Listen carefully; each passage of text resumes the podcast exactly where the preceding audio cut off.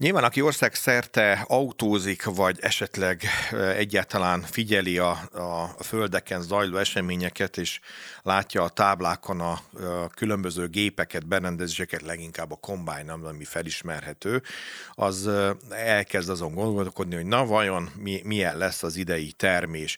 Az, aki csak kicsit elkezd lapozgatni az interneten, vagy, vagy print média területén, ott ezekről azért így úgy, amúgy már beszámolók is hangzanak el, hogy x, x tonna per hektár, ami jó, nem jó, vártnálhoz képest kedvező, nem kedvező, és aki kicsit még mélyebbre elkezd ebben a témában elásni, az gyorsan fog találkozni olyan nemzetközi elemzésekkel, hogy a terménypiacokon ez történik, az történik.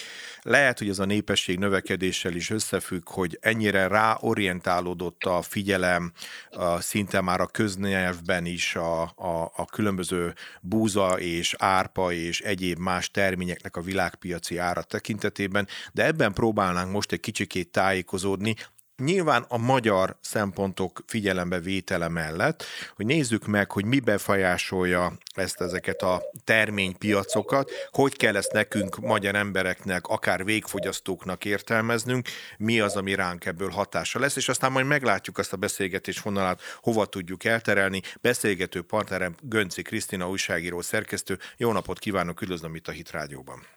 Jó, jó napot kívánom, és üdvözlöm a hallgatókat is.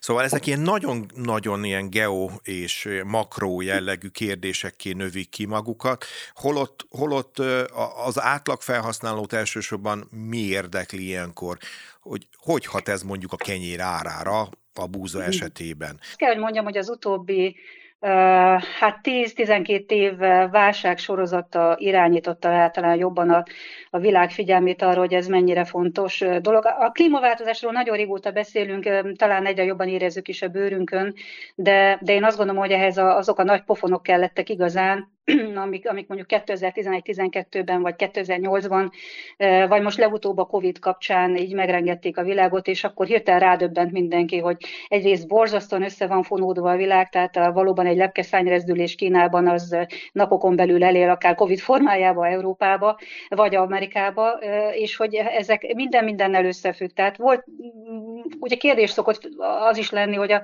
a globális és a lokális mennyire hatnak oda-vissza egymásra, mennyire függünk mi a nemzetközi piacoktól, hát nagyon. Tehát ez az egyik, ami, amit meg kell állapítanunk, hogy ez, ez nem annyira nagyon-nagyon rég van a fókuszban, de 12 éve biztosan, vagy 2008 óta biztosan, és nem csak a, a közember fókuszába került bele az élelmiszeripar és a, a gabonatermelés, hanem azt kell, hogy mondjam, hogy a tőkepiacok is felfigyeltek rá. Tehát az, amikor egy a pénzügyi hadd, válság... Hadd kérdezzek közül, ja, akkor, amikor a tőkepiacokról beszélünk, uh-huh. akkor az old school, tehát a hagyományos tőkepiac, az ugye inkább vagy a deviza, vagy valamilyen ásványi anyagok, tehát arany, nem tudom, olaj, uh-huh. stb. És ezen kívül esetleg mondjuk különböző világcégeknek a trendjeit igyekeztek lekövetni, és abból a nyereségeiket képezni.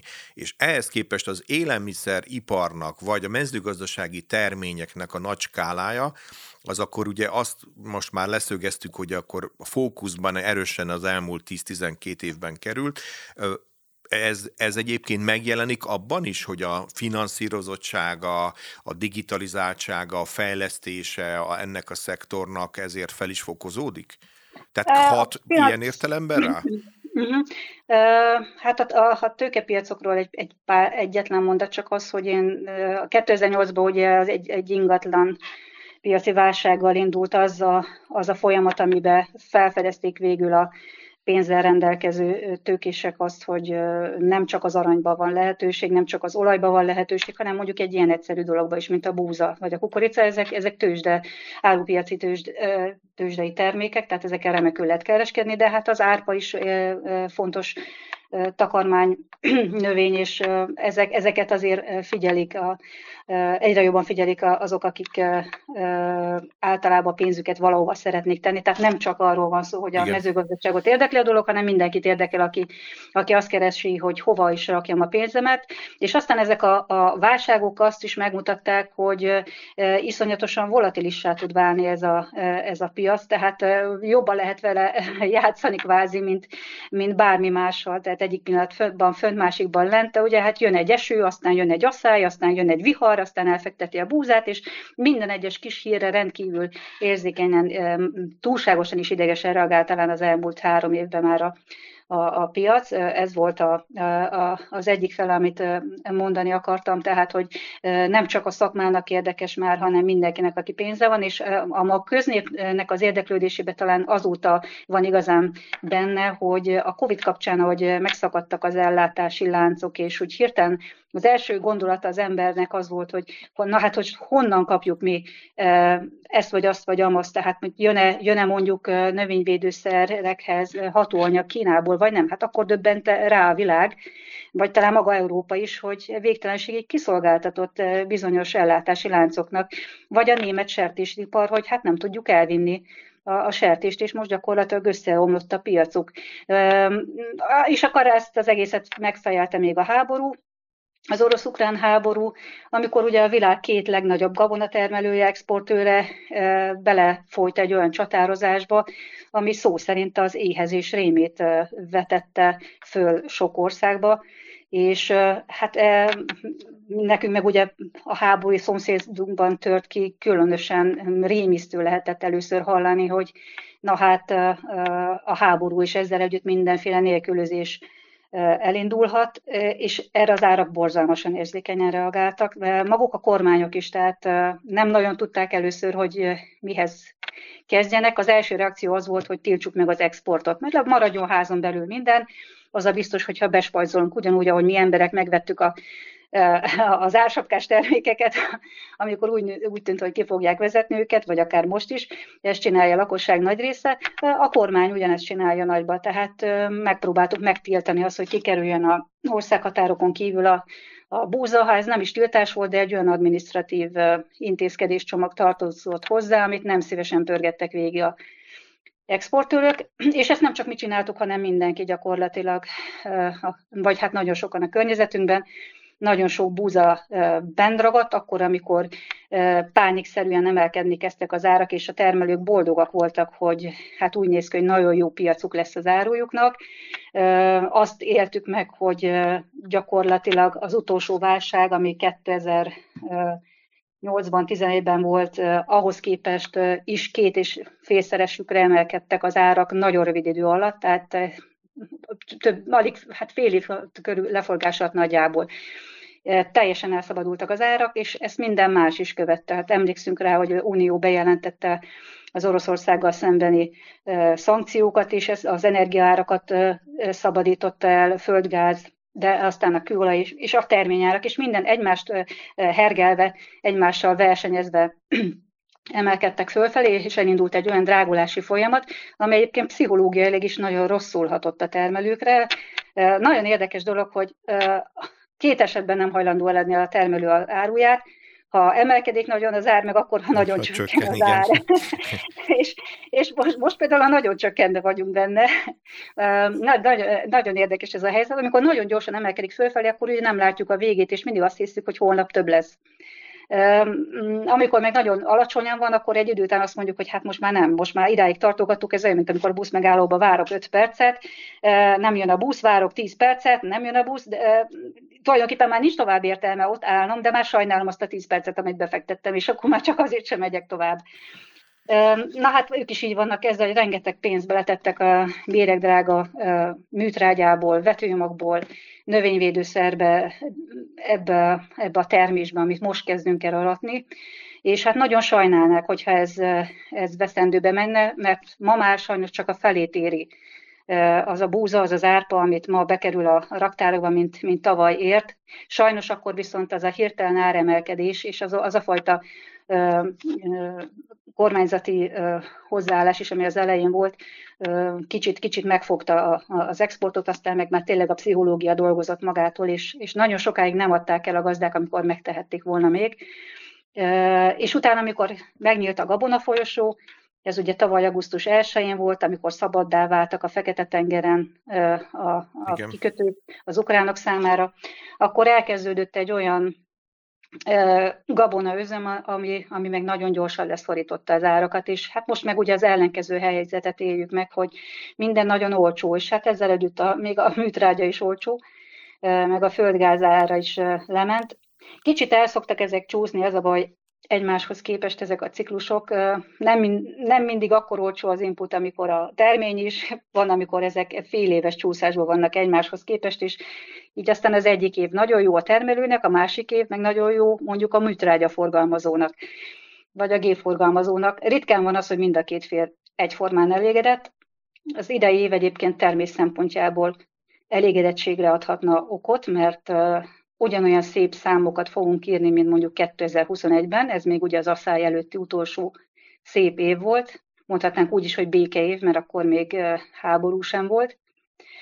És hát akkor gyönyörű volt a, a búza, országos átlagban 5,9 tonna per hektár, ez, ez nagyon szép, és a, az árpa ennél is több volt, 6,4 tonna per hektár, a KSH adatai szerint, ezt csak a hallgatóknak mondom, hogy ez sok, tehát hogy igen. Igen, én is azt pont így, ahogy készültem, próbáltam a mostani mhm. aratási adatokhoz hozzájutni, ahol konkrét számokat írogattak ott a búza esetében, ilyen hat mhm. körülit írták, és hogy ez egy jó mhm. adat, tehát ez egy pozitív beszámolónak számított. Igen, igazából az, a, mennyis, a mennyiségek Itt nem inkább az az érdekes, a kell lehet. És akkor egy kicsit, ha már ebbe belemásztunk, akkor egy kérdés szerintem megér, hogy boncolgassuk, hogy ugyanakkor voltak olyanok, ahol valamilyen szuper előkalkuláció alapján úgy számolták, hogy az időjárás és a mindenfajta viszonyokat modellezve ezt akár nyolcat is el lehetett volna érni, talán ennyi keserű szájíz volt egyes beszámolókban. Ezt, ezt nem tudom, hogy érdemes-e így komolyan venni ilyenkor, vagy pedig, vagy pedig meg kell elégedni azzal, ami egyébként jónak számít. Ilyet beszámolót valószínűleg az árpával kapcsolatban olvashatott, ugyanis ez az, amit most, a, most aratunk, a felénél jár nagyon sok gazdaság. Ma délelőtt körbe kérdeztem néhányukat országrészektől függően, talajadottságtól zivatar volt, nem zivatar volt, volt szélvihar, nem volt szélvihar, leesett két nap alatt 70 milli, vagy nem esett le, ettől függően 5 és 8 tonna közötti hektáronkénti átlagokról számolnak be. Valóban benne volt a, a rekordtermés a, a, a táblákban. Itt az utolsó egy hónapban történtek olyan időjárási események, amik egyébként hát jó, máskor is volt már szélvihar meg most azért ez elég durva volt, és hozzájön az, hogy a technológiában, tehát amíg eddig a pontig eljutottunk, és volt egy-két olyan változás, ami korábban nem, amit hibának lehet mondani, de kényszerhelyzet volt. Tehát például, ahogy ugye ezeket az árpákat, most az őszi árpáról beszélünk, akkor ezt elvetik szeptemberben, októberben, október elejéig legkésőbb, a tavaszi árpát ugye március folyamán ebből készül a sör, de beszéljünk mondjuk az őszi árpáról, ami a legelsőként a, lejön a kalászosok közül. Amikor ősszelűt elvetették meg a búzát, akkor volt a legdrágább a műtrágya, különösen a kálium és a foszfor, amit akkor, akkor kell, akkor szokás kiadni. Ez az, amik a talaj szemcséken sokáig rögzülnek, és sokáig felvehetők a tenyész időszak folyamán a növény számára. Ezek akkor elképesztően drága input anyagoknak számítottak, és hát a nitrogén is nagyon drága volt, de ezzel nem nagyon törődik az ember, mert úgy van vele, hogy majd, ahogy a, a kalászos fejlődik, majd adogatom neki. Ez, ez olyan, mint amikor mi a macskánknak áll, három óránként adunk enni, a, nitrogént is minél többször adja az ember, a, növénynek, annál jobban hízik kvázi. Tehát ő az, aki építi a növény testét, aki a fehérje tartalmat megadja neki, aki, aki tényleg neveli.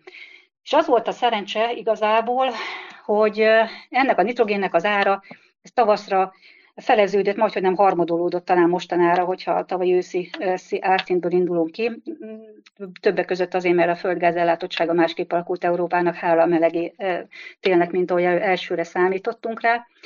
A lényeg az, hogy a búza úgy működik, mint ahogy egy ember is, hogy ha megkapom a szelént, a káliumot, a cinket, a megfelelő nyomelemeket, akkor jól működök, ha valami hiányzik, akkor sajnos nem működök olyan jól.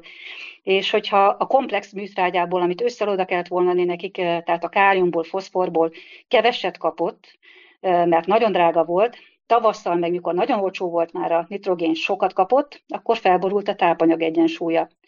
És ez oda vezetett, hogy a szövetek fellazultak. Tehát így fel, olyan, olyan mint amikor, hát mondhatom azt, hogy felfogódott a növény, de ez nagyon, nagyon csúnya leírása, nem tudom jobban megfogalmazni. Úgy mondják, hogy tényleg, hogy fellazulnak a szövetek. Ez gyakorlatilag azt jelenti, hogy gombás betegségeknek, kórokozóknak esendőbbé vált. Igen. Ez az egész nem számított volna, hogyha az időjárás olyan, mint tavaly volt. Csak hogy nem ilyen volt az időjárás, hanem esősre fordult, esős, hideg, hűvös volt és már nem úgy érkeztek meg a növények a télből, ahogy szoktak, és aztán erre még rájöttek ezek a sorozatosan hideg, időnként elsővel tarkított időjárási jelenségek, és a legeslegvége volt a legcsúnyább itt a júniusi viharokkal. Ha egyszer eldől egy ilyen tábla, akkor az, az nem tud úgy többet, nem tud olyan ütemben kiszáradni, nem tud egyszerre megszabadulni a teljes víztartalmától, nem tudja úgy kitelíteni a, a szemeket, és ráadásul, mivel rengeteg levélbetegséget elkapott nagyon sok állomány, nem volt fotoszintetizáló felület, ami segítse a szemeknek a kitelését. És az egész oda vezetett, hogy az árpa gyönyörűen indult, gyönyörűen nézett ki még májusban is, talán még június első napjaiban is, és, és amikor a, a kombányok betakarították az első hektárokat, akkor látták, hogy hát ezek a szemek bizony nem olyan súlyosak, mint azt várták, nem kapták meg azt a, a, a tápanyagmennyiséget, alapvetően a levélhiány miatt, tehát nagyon sok, nagyon sok beteg levél volt, vírusos is volt közöttük gombás betegségektől szenvedő is, mindenféle bajuk volt, és, és tényleg mivel a gazdák igyekeztek spórolni a, a technológiai elemeken, most nem volt olyan, mint máskor, hogy ha, ha csak lehet, akkor a legdrágább csávázószertre tesszük a növény, tehát a vetőmagra.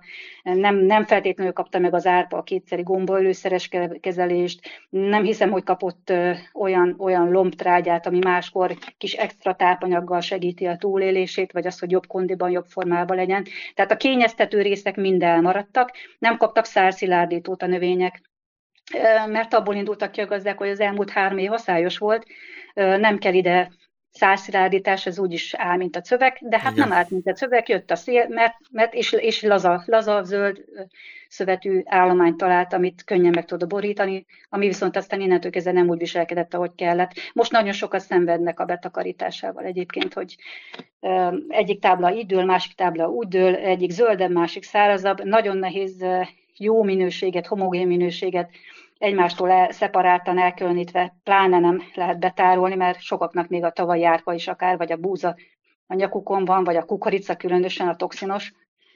Úgyhogy ö, ö, nehéz is szeparálni ezeket a heterogén táblákat egymástól, hogy melyik ázott, meg melyik feküdt el, melyik zöldebb, melyik szárazabb. És hát nagyon nehéz eltárolni is, mert hiszen tároló kapacitásokkal sem úgy állunk most egyébként, mint, mint máskor, mert hogy még sok helyen van tavalyról gabona a raktárakban. Ez, a, ez az árpa helyzet, ez, ez, ez, amit biztosra tudok mondani. A búzáról csak találgatni tudok, az, az szerintem, tehát hogyha az árpáról azt mondjuk, hogy országosan biztos, hogy 6 tonna fölött lesz a termés átlag, de a minősége az elvártól sajnos rosszabb, gyengébb, kisebbek a könnyebbek a szemek, amit vissza fognak utasítani a, a felvásárlók. A búzába el tudom képzelni legalább legalább fél tonnával kevesebbet, ha, ha nem többet, mint az árpánál. Tehát most úgy néz ki, hogy talán, talán az öt és fél tonna, ha, ha, ha hmm. meg lesz a, így országosan termésátlagban, és mivel egy millió hektárunk van, ez, ez öt és fél millió tonnát jelent végeredményben. Ja, és akkor itt van egy dramaturgiai pillanat szerintem, hogy egy picit lefordítsuk ezt a fogyasztó nyelvére. Nekünk ez az öt és fél millió tonna mint magyar felhasználónak bármilyen formában is történik, ez, ez jó hír, nem jó hír, rákényszerülünk importra, nem kényszerülünk rá importra, és aztán mm. ennél még jobban elvihetjük abba az irányba, hogy ez az élelmiszer feldolgozási sajátosságok területén hogy jelenkezik, mennyire mhm. befolyásolja esetleg, és ez egy ilyen plusz kérdés már ennek a kérdés halmaznak a tetejére, a fogyasztói szokások megváltozása, tehát hogy egyre egészségtudatosabbak akarunk étkezni, egyre jobban odafigyelünk, hogy az ilyen típusú beviteleknél vegyszermentes legyen, vagy, vagy teljes kiörlésű legyen, nem tudom, talán ezek a mhm. kérdések jönnek így fel bennem. Mhm. A mennyiséget tekintve, ha ez az 5,5 millió tonna összejön országosan, akkor azt mondom, hogy az elmúlt öt évben nem volt ilyen jó eredményünk egyszer se. Tehát ez, ez a búzát tekintve nagyon jó, szerintem árpából is jó lesz az eredmény. Ilyenkor leszámítva az, hogy nyilván a termés egy részét mm, takarmány minőségűnek kell majd minősíteni, ez, ez nem, nem rossz, tehát a mennyiséget tekintve nagyon jó, és a minőségre se nagyon panaszkodjunk, mert ez, ez annyira bőséges termés, hogy valójában az élelmiszeriparnak, meg a takarmányiparnak nincs szüksége ilyen sokra. Úgy kell elképzelni, hogy egy átlagos évben termelünk 5 millió tonna búzát, ennek a felére, ha szüksége van Magyarországnak, és a másik felét, tehát ez a két és fél millió tonna, ez el szokott menni exportra. És kukoricából át utóbbi három évben leszámítva tényleg a tavalyi asszályt, hoztuk a 8 millió tonnát országosan, és ennek is a felét el, el tudjuk küldeni exportra. Ezért van az, hogy nálunk például az etanolipar ennyire erős lett, és hogy ennyire erős belső keresletet tud támasztani a gabona iránt, és általában lehetőséget ad még arra is, hogy valamiféleképpen egy picit magasabb legyen a belső árszint, mint amennyi, amennyi egyébként ezeknél az etanolgyárak nélkül lenne. Uh-huh. És a, a minőséget arra kérdezett még rá itt a táplálkozás, egészségtudatosság. Hát azt hiszem, hogy így a, a, a COVID idején nagyon láttuk azt a trendet, hogy ez fontos dolog, az ökotermékeknek, a durumbúzáknak, az ökobúzáknak, az ősbúzáknak nagy reneszánszát éltük, és tulajdonképpen minden nagyon jól ment, ami bio, öko, kicsi, stb. kézműves, vitamindús, szuper élelmiszer, bármilyen címkét, hogyha megkapott a termék ezek közül, akkor rendkívül jó kereslet volt rá. Nem is nagyon tudták az emberek másra költeni a pénzüket, mi minőségi élelmiszerre. Nem utaztunk, nem ruházkodtunk, nem csináltunk semmit, otthon voltunk gyakorlatilag távmunkában, aki megtehette, vagy olyan foglalkozása volt, és táplálkoztunk igényesen. Hát most ezt nem tudjuk megcsinálni. A, a trend nehéz megmondani, hogy mi a trend, mert nyilván az, hogy az ökogazdaságoknak az arányát 25%-ra akarja emelni az Unió, és ezeket számos módon támogatja. Volt egy ilyen kérdése is, hogy most támogatják-e jobban a mezőgazdaságot, mint régen. Ugye ennek a múltja egészen a második világháborút követő időszakig terjed, hogy honnan is indul ez az egész támogatási rendszer, aminek most ma is részese vagyunk. Meg kell, hogy mondjam, hogy a, a, valójában egyre kisebb és kisebb hányadát fordítja a, közösség Európa már amióta létezik egyáltalán bármilyen formában, hatok, tizenkettek, akárhanyak Európája.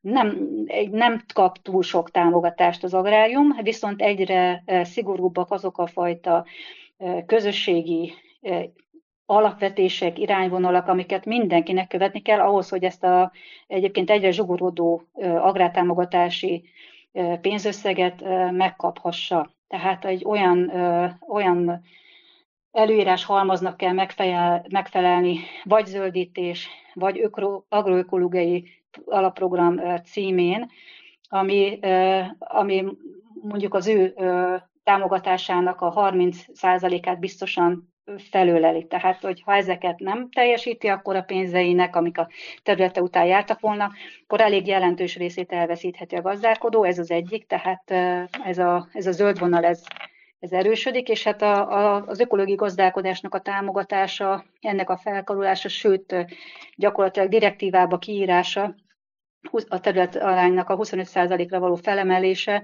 és egy egészen új dolog, ami elvileg a mostani támogatási ciklustól kellene, hogy éljen. Én azt gondolom, hogy egyrészt ez a háború eléggé megakaszthatja ezeket a fajta zöld törekvéseket, mert valljuk be, hogy ezeknek azért ára van. Tehát nagyon, nagyon költséges dolog ökotudatosan, mm, zölden termelni és étkezni. Ha belegondolunk, hogy mondjuk az, hogy a ketreces termelés, tojótyúktartás teljesen eltűnjön Európába, az mivel járna, sok-sok millió tyúkot kellene gyakorlatilag egyik pillanatról a másikban egy olyan rendszerbe áthelyezni, ahol sokkal több helyet foglalnak, és sokkal többet mozognak, tehát sokkal többet isznak és esznek, mindenből többet igényelnek, és ez azt jelenti, hogy táplálékból is ugye többet kell, nagyobb területet kell biztosítani az ő ellátásukra, és ez mindenre igaz. Tehát ha azt mondom, hogy ökotermelés, akkor, akkor tudomásul kell venni, hogy ez, ez legjobb esetben is mondjuk az ökogabonák esetében egy 15%-os termésminuszt és egy legalább 15%-os felárat kell, hogy jelentsen. és hát vannak más növények, ahol 30-40 százalékos ez az ökofelár, mert annyira nehéz megtermelni ezt az adott növényt ökológiai módszerek között. Tehát ennek ára van. Ez a, ez, a, ez a válságos helyzet ez nem túl ideális. A világ igyekszik ebbe az irányba haladni, és a Európa ezen belül különösen élen jár. De azt is tudnunk kell, hogy ha ezt előírjuk, hogy 25% legyen az ökogazdaságok területe, azzal fog járni, hogy ebből tömegtermék lesz. Mindenki látja, hogy ott van az Osan, a Tesco, a stb. nem is akarom sorolni, tehát a nagy áruházláncoknak a polcain a, a biogazdaságokból származó minden nemű élelmiszer már, és, és látjuk, hogy ezeknek az ára folyamatosan csökken és csökken és csökken, hiszen a kommersz élelmiszerrel versenyeznek egy olyan Igen. nagy piactéren, ahol ezt meg kell tenniük nap mint nap. Minél többen foglalkoznak vele, annál alacsonyabb lesz az áruk, minél alacsonyabb az áruk, annál koncentráltabbnak kell lenni annak az üzemnek, ami ezt előállítja. Ugye az üzemméret hatékonyság az már csak így működik, az, ami eddig működött 5 hektáron, majd most 15-ön fog, ami 15-ön, az majd 100 hektáron, ami 100 működött, ahhoz már 1000 hektár kell. És ez sajnos egy, egy öngerjesztő folyamat, miközben mi akarunk a kisgazdaságoknak támogatást nyújtani ilyen jellegű egészséges élelmiszereknek a megtermeléséért, és ilyen dolgokat írunk elő, hogy a terület 25%-a öko legyen, az fog ez az egész eredményezni, hogy a számuk drasztikusan csökkenni fog. Hm. Itt, hogyha már kis gazdaságokat szóba hozta, tényleg csak szinte két percünk maradt a beszélgetési időből, arra azért kíváncsi lennék, ugye, hogy azért van egy másik direktíva, ha már a klíma szóba jött, ugye az a fenntarthatósági kérdéskör, hogy lokális kis piacokon szolgálunk ki lokális vásárlói közönségeket, hogy a törpegazdaságok, a kisgazdaságoknak Európában is sok-sok országot lehetne most felsorolni, ahol hagyománya van, Persze ez nem azt jelenti, hogy teljes ellátásbiztonságot tudnak adni, ezt nem tudom, ezt igazából egy kérdés is akár lehetne, és, és egyébként hosszú távon ön hogy látja így a világtrendet a törpegazdaságok esetében, hogy megmaradnak, fönn tudnak maradni, vagy azért alapvetően ez, ez mindig is megmarad egy réteg, és, és ne, nem kell tőle sokat várni. Hát ugye élelmezést valóban nem lehet várni tőlük, mindig lesznek azért ilyen kis gazdaságok, akik a réspiacokat szolgálnak ki kézműves termékkel, és szerintem mindig nagyon népszerűek lesznek, akár a kézműves sörök, akár a kézi készítésű sajt csodák.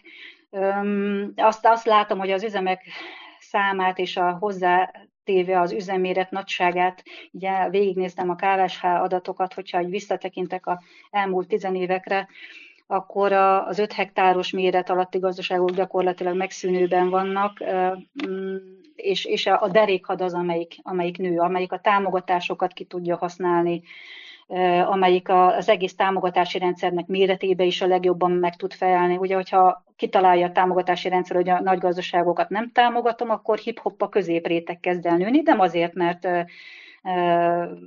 hirtelen a, a, ebbe a szegmensben kerül elő több szereplő a piacra, hanem azért, mert a nagy gazdaság akkor okosabban darabolgatja magát, úgyhogy megfeleljen a legoptimálisabb támogatás kihasználási lehetőségeknek, tehát egy támogatás optimalizálás zajlik.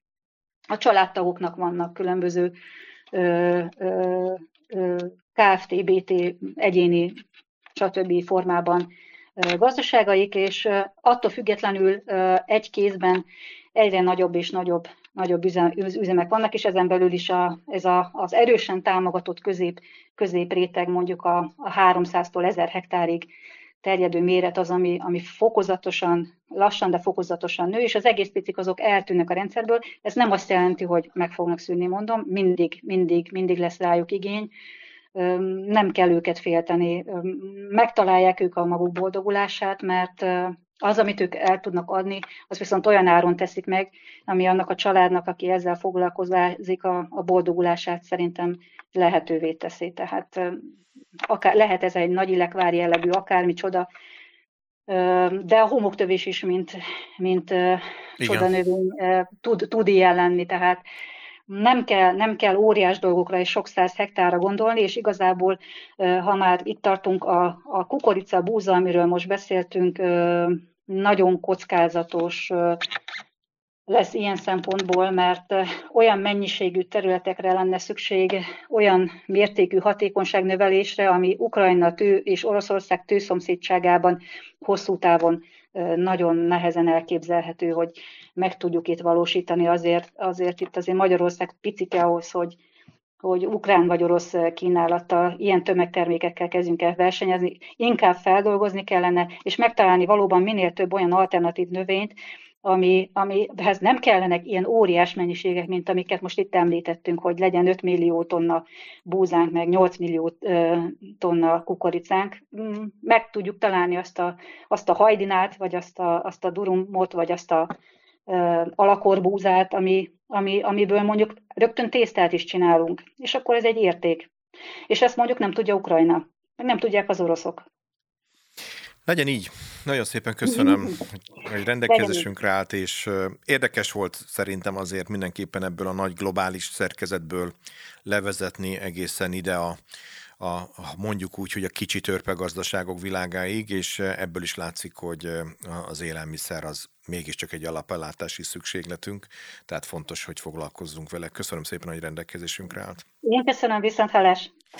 Gönce Krisztina újságíró szerkesztővel beszélgettünk a globális nagy agrár és a mezőgazdasági piacról, egészen a törpegazdaságok világáig. Minden jót kívánok Önöknek, és jó munkát köszönöm.